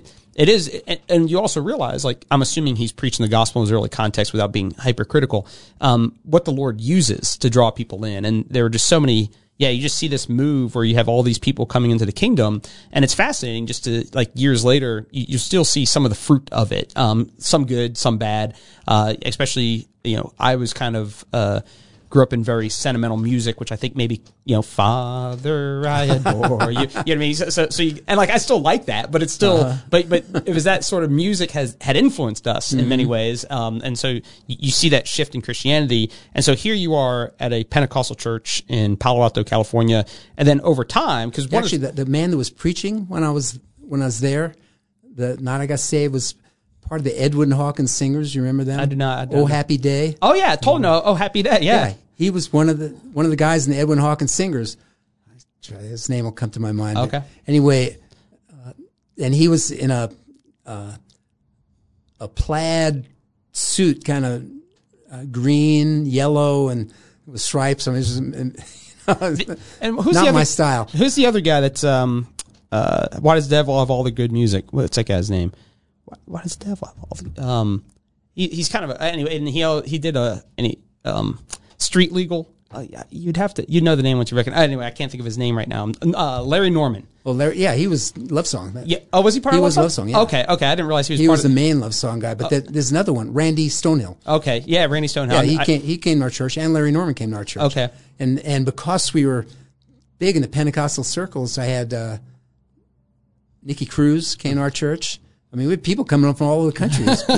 So It was great. Uh, we'll, we'll speed up a little bit because I know you have to go somewhere. But like when, uh, so what is your transition out of kind of Pentecostalism, Jesus movement, and then did uh, R.J. Rushdoony? Did you like literally spend time with Rush Or oh, just, I spent a lot of time. Okay. there. Ru- Rushdoony stayed at our house for a week at a time. okay, because I remember um, maybe three months ago I was watching. Uh, it may have been from like on 2020, some ABC news show where it was like I was I googled Rush Rushdoony and you're I'm like oh there's Bill Garaway with this Rush Rushdoony interview and uh, and so in, in my head it's just a Bill, Mo- fascinating Bill Moyer's show. Oh yeah, Bill Murray. That's what it is. Yeah. So it's this fascinating trajectory from hippie drugs, rev- radical revolutionary stuff, kind of Jesus movement, Pentecostal. Next thing you know, you're a full tilt Well, reconstructionist. Ru- Ru- Rushdoony really liked a lot of the Pentecostal guys I was friends with because Mm-hmm. they, a lot of the Reform people that he was working with wouldn't do. He'd teach stuff that required response, and they wouldn't do anything. Hmm. And but we would we'd hear something that was true, we just go out and Start do whatever whatever he was asking us to do or telling us we were required by God to do. What, what and we year, do it. What year did you meet Rushdoony? Probably in the late seventies, because he he was the expert witness in the McIlhenny case. McIlhenny was a pastor in San Francisco that fired his or- organist because he was homosexual and he refused to stop practicing homosexuality. Uh huh. And so Rushdoony was the expert witness in that case. What made Rushdoony an expert? Just like biblical law? Yeah, just like- biblical Okay. biblical thought. And uh, his who was the the law firm, the Rutherford Institute. Mhm, yeah, they. Oh, they wow. defended him. Okay. who's, who's the main guy there? I cannot think of um, Whitehead. Something. yeah, that John? John Whitehead. Yeah. yeah. So John got Rushdoony, and I went. Uh, they were trying to raise some money, and so Rushdoony, John Whitehead, and uh, McIlhenny were all there. And I got to know McIlhenny well after that, but uh, so they were all there. I was really impressed with them. I was really impressed with Rushdoony phenomenally. Mm-hmm. And then I would do But at this point, were you at all reformed? Were you still kind of Pentecostal? Well, I, you know, I was always leaning performed, uh, reformed, and I met this guy. I was going to a Bible study with uh, a bunch of evangelicals in Menlo Park, California, and there was a Stanford student that was going there, a young guy, and I was also very young at the time, and and we became good friends. He said, "Oh, you got to meet my friend Jay," and uh, Jay was the Young Life area director at the time, and uh, Jay Grimstead, and he's the guy that started that uh, International Council on Biblical Inerrancy. Okay. Jay is the guy that brought all those people together and got them to sign it, and so he was good friends with a lot of Did that people. produce the Chicago uh, the Chicago statement? Is that yeah, what they the produced? Chi- yeah, that's okay. his that's his thing. Okay. And Jay was very close friends with R.C. Sproul, mm-hmm. and so I got to know R.C. R.C. R.C. Sproul is everybody's entry drug into Reform theology. Well, he, he he preached at our church a number Mm-hmm. of times, and I got to meet him on a number of other occasions. And yeah, he was he was fast. It was great, and I, everything that he was teaching, I, I related to. And Jay, the reason he started that International Council on Biblical Inerrancy was a graduate of Fuller Seminary, and he goes to Fuller to see some professors, his old, old friends there, and he sees a, a sign on the a post there, FAGS, Fuller Association of Gay Students. oh wow. And he, he he goes, "What? How can this be?" And he asked some other people, "Is this real?" They said, "Yeah, it's real." And he flipped out, and that's why he started that International Council on Biblical Inerrancy. And what, what what's crazy is like I guess you realize the '70s were the '70s, and you had the the, the madness, you, and, and, you know you, you had the radical sexual revolutionary free love, and even you know disco and all that sort of stuff. But it's kind of fascinating. You think of uh, McIlhenny was that the name? Yeah. Um, like that case of you don't think. At least in my head, I don't think of a guy being let go at a church playing the piano or playing the organ for being a homosexual being let go. That creating a court case or Fuller Seminary in the 70s, especially with, and like and I guess you take that radical leftist sort of thing. You put fags. Let's let's take their word, put it in their face, and turn it into something other. And so it just and even when I'm in Southern California. I will. I I used to use Fuller Seminar, uh, their library a lot, but they actually. It's kind of funny because they want all this social justice stuff and uh, poor, the poor, the poor, the poor, but they shut down their library because the poor were stealing books out of their library and selling them. And so, so they, they had a, they, they locked it out from non-students now, or at least the last few years I was there. Um, but every time I'd go on that campus, there was always some sort of underlying humanism that was being promoted. Like on some poster, there was something contra biblical law, contra what the Bible teaches. And it's, it's Jay, amazing. Jay went. He lived in L'Abri for a while, so he, he Oh, knew Okay. he knew Francis very well. And when they that uh, Is Jay still alive? Yeah Okay. yeah, I'm trying to get him to come up here. Yeah, go up here. We'd love to interview because because even like Francis because I would like to do something L'Abri-ish up here. Uh-huh. And the other thing I've realized is is how Francis Schaeffer's fingerprints are on a generation of men. Oh, yeah. And uh, from I, I got to spend some time with Os Guinness. I lived in Washington D.C. Uh-huh. for a little bit, and uh, I don't know Nancy Pearcey, but just her books. There's just so many people where. You just realize, oh, yeah. Then I came across Francis Schaeffer. Then I came across Francis Schaeffer. And in your, uh, have you ever come across Jerram Barrs? Would you have, he was a professor of mine at Covenant Seminary. yeah. No, I, I know I know the name. I Okay, don't, I don't, but I don't know him personally. He uh, he spent a lot of time with. Uh, he was a Marxist in England, and then he somehow ended up at L'Abri, and he was hiding a microphone in uh, Schaeffer's.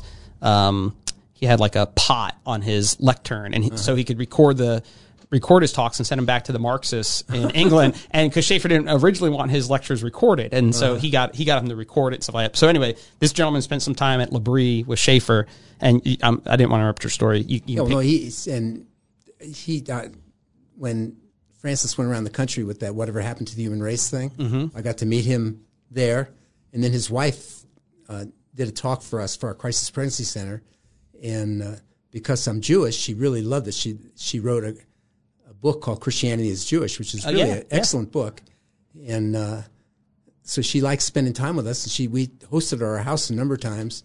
She's an amazing lady. I really Mm-hmm. really enjoyed being with her and then I helped Jay. I just volunteered to serve him whatever way I could because they did that international. what's Jay's last name? Grimstead, Okay, and he, he did that International Council on Biblical Inerrancy, and then he started uh, a series of conferences. The first one was the Congress on the Bible, and uh, one of Reagan's top guys. C. Everett Koop. What? No, no, Not no. C. Everett Koop. He was. Uh, I can't. His name will pop my mind here Okay, too. 'cause- 'cause I- anyway, he he was the chairman of that Congress on the Bible, Okay, and then then they started. Uh, because one of the stories I heard is that uh, Reagan was willing to hire a bunch of evangelicals. He kind of had like, and but when they looked around, there weren't there weren't like a bunch of well-educated people that he, he could place into whatever position. And C. Everett Koop, I guess, was uh, Yeah, oh, yeah. an evangelical. yeah, and- he was fantastic. Yeah, and he was one of the guys that he was able to plug, basically Yeah. plug and play into a position. So he was Yeah, the no, uh, he- Surgeon General. Is that what he was? Or yeah, Surgeon General Yeah. did did a great job. He's a great great guy, and Jay had uh, incredible contacts from all this stuff. Congress on the Bible was a thing he put together, and they had three conferences, uh, one in Dallas, one in Washington D.C., and I forget where the other one was, maybe Colorado, and uh, where they did. And Francis, the way they worded this, that uh, word word of the Chicago Statement is a series of affirmations and denials. Because he says you can't be wishy washy, like because a lot of the denominations were saying that they believed in the inerrancy of Scripture, but they didn't really, Yeah. and in the way that they didn't define it properly. So, and that's when all the Baptist schools uh, had to change, get straight with the people who were giving them money and stuff because uh, they called them out on Yeah. because they weren't. Can you guys sign off on this or not? And then Yeah. when the answer is no, then it's like okay, you lose money. And if the answer is yes, okay, we can we can back it. And so, Uh-huh. Well, they they went. They challenged every one of them, every one of those seminaries to debates, Mm-hmm. and very few people would debate them. I mean, they had the ultimate debaters. I mean, you know, Sch- Schaeffer and Sproul and, and Rushdoony. You know, they had the, yeah, well armed individuals. Yeah, and so oh, well, he put together uh, the the foundation stone that everyone had to agree with to be part of the group, and he had people that were reformed reconstructionists like Rushdoony, and then uh, there was a guy from Dallas Theolo- Theological Seminary, uh, Geisler, Norm Geisler. oh Norm Geis- oh was he from Dallas? and okay. yeah, and and I mean these guys didn't agree on almost anything yeah, and they had a debate together that was just a phenomenal to watch. And, and at the meetings, they Mm-hmm. just incredible. yeah. And then uh, is that what produced? Uh, Geisler had that book that he edited called Inerrancy. Would that Yeah. have been a fruit of what they were? That was part of that. Okay, yeah. Pretty. So in the late seventies, uh, early 80s, you start to hang out a little bit with Rushdoony, and that was kind of your migration, kind of out of Reform. Yeah, I, I was. I mean, Reformed faith sounded all true to me. It was no no. I, I'd hear it and I go, oh, of course. Yeah.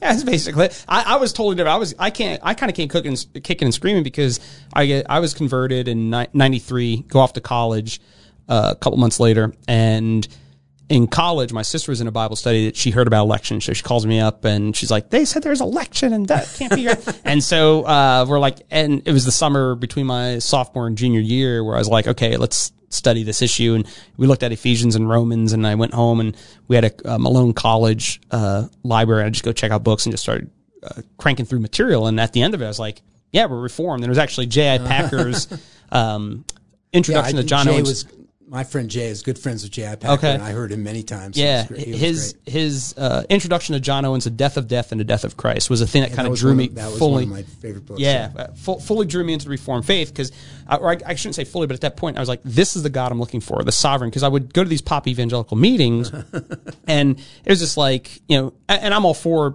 Roman uh, Revelation three being true. Jesus stands at the door. Behold, I stand at the door and knock.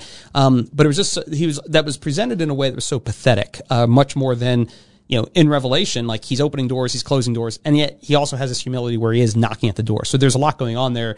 But it, I just felt like the presentation of who Jesus was was that he's not mighty to save. He's not a, you know, he's not this sovereign king that I, when I'd read about Isaiah six, you'd be like, okay, here's a guy who's high and lifted up. So what I was getting, um, but on the flip side, uh, you know, I was just uh, steeped in American democracy, and I thought choice was the uh, the highest thing you could possibly have. And so uh, I Free became choice. yeah, free choice. When I became a believer, uh, it took a little while to get there, but it was one of those things. Like after three or four months, whatever it was, that summer, a little bit longer than that, of wrestling through the issue, it was kind of like this seems to be what the scriptures are teaching. And then from there, it was kind of Presbyterians. I came across uh, Rushdoony, Bahnsen, North, and these guys in the late '90s, um, and they were the they were the group for me who are not embarrassed by the Old Testament. And that was the other thing I was kind of tied in. I hated right off the bat when I got into Christianity how Christians like would immediately say, "Oh, that's the Old Testament." So like bears came down and mauled the teens. Oh, that's a that's a the Old Testament. The Old Testament God does that. And so you kind of had this kind of Gnosticism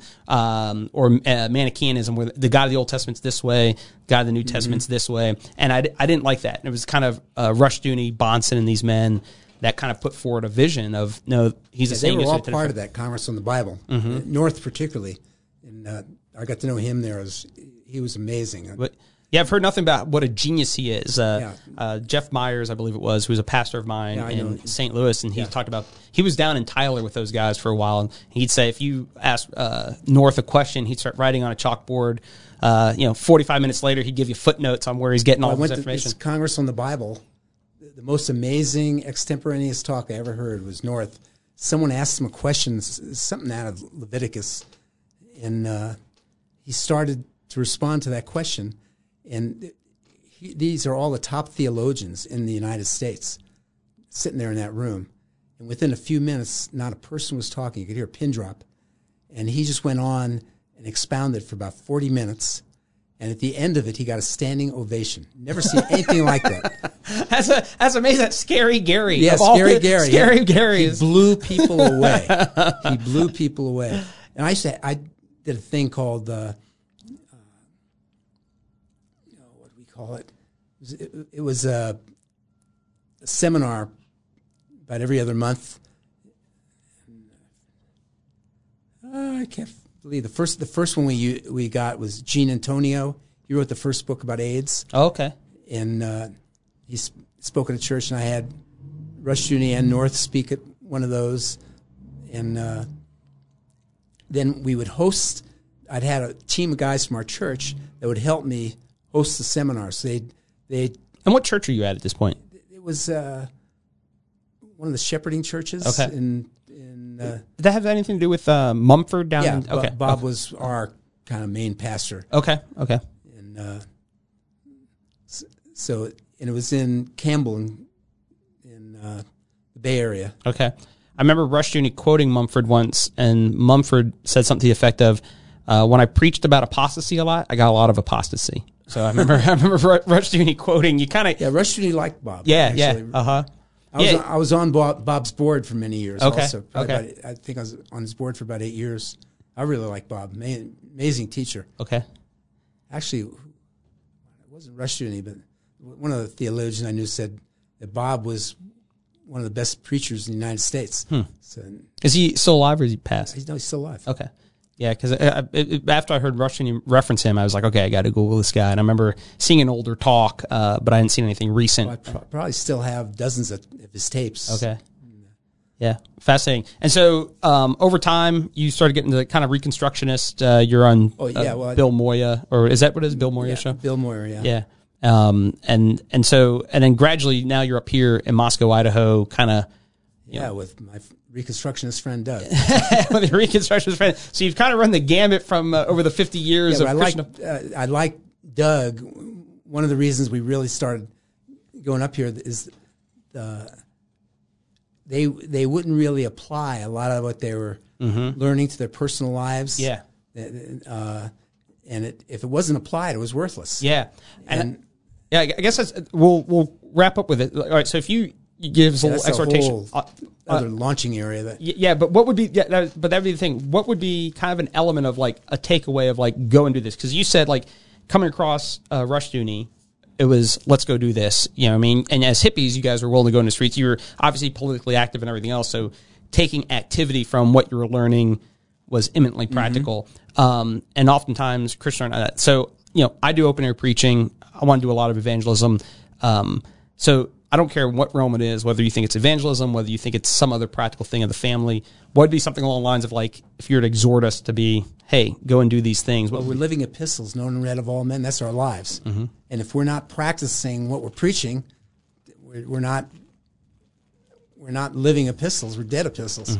what, where would be a main gap that you think that like, Well, I think the family is a big thing. Mm-hmm. I mean, uh, Rush and Gary are related, yeah, but they don't communicate with Uh-huh, each other. yeah, uh-huh. That was you know that's hard to hard to deal with. It's sad, mm-hmm. very very sad because I like both of them a lot. yeah, and uh, yeah, no, I thought both of them were great, but th- when they couldn't communicate, that's a, a bad testimony, yeah, yeah, it is. and you, you should be able to see, uh, you know, a lot of them. I mean, I don't know, Ru- Rush's son Mark is doing a good job now. I really appreciate what he's doing, but uh, I don't know them well enough to know the insides of their life. But that that was always a stumbling block of not getting along, of being being relational. yeah, that definitely uh, seem, seems to be a, a strand of uh, kind of whether it was Bahnsen. Uh, I don't know any. I don't know much about it, but it has the appearance of you know he's bounced around from seminary to seminary, had a tough time getting along with people, and some of that's theological. And once you make you know mm-hmm. plant certain theological flags, then you're gonna get excommunicated from certain circles and stuff like that. But I think that's kind of, uh, in general, at least real or perceived, I would say maybe like a problem within the Reconstructionist theonomist camp is it seems to be have a tendency to be divisive. You know what I mean? And when Tyler being one of the the Tyler experiment imploding the way it did and everything else, um, that seems to be kind of some of the roots. You know what I mean? Um, and, and so I guess there is that that element of fighting for the bond of peace amidst fighting for truth. Because oftentimes, I mean, if you read North, like if it's all polemic, you know, I mean, high high uh, polemics, um, and and it's in many ways it's great, and it's and, and it's an easy read. It's a really good read. He's bright. He's footnoted. Um, but if if you're immersed in that, you can't help but to start to interact with other people. Like I'm in college reading this stuff. I just wanted to throw punches left and right, which I don't think is the fruit of the spirit. Is throwing punches left and right. Um, even if you want to be a person of uh, of truth, there has to be you know beauty, goodness, love, joy, peace, patience, kindness, those sorts of things intertwined. So. You know, I, I think the the most important part of any ministry I've had has been my family. Uh, God's raised up a bunch of great kids and grandkids, and and seeing the fruit in their lives. That, that's been the biggest blessing to me personally.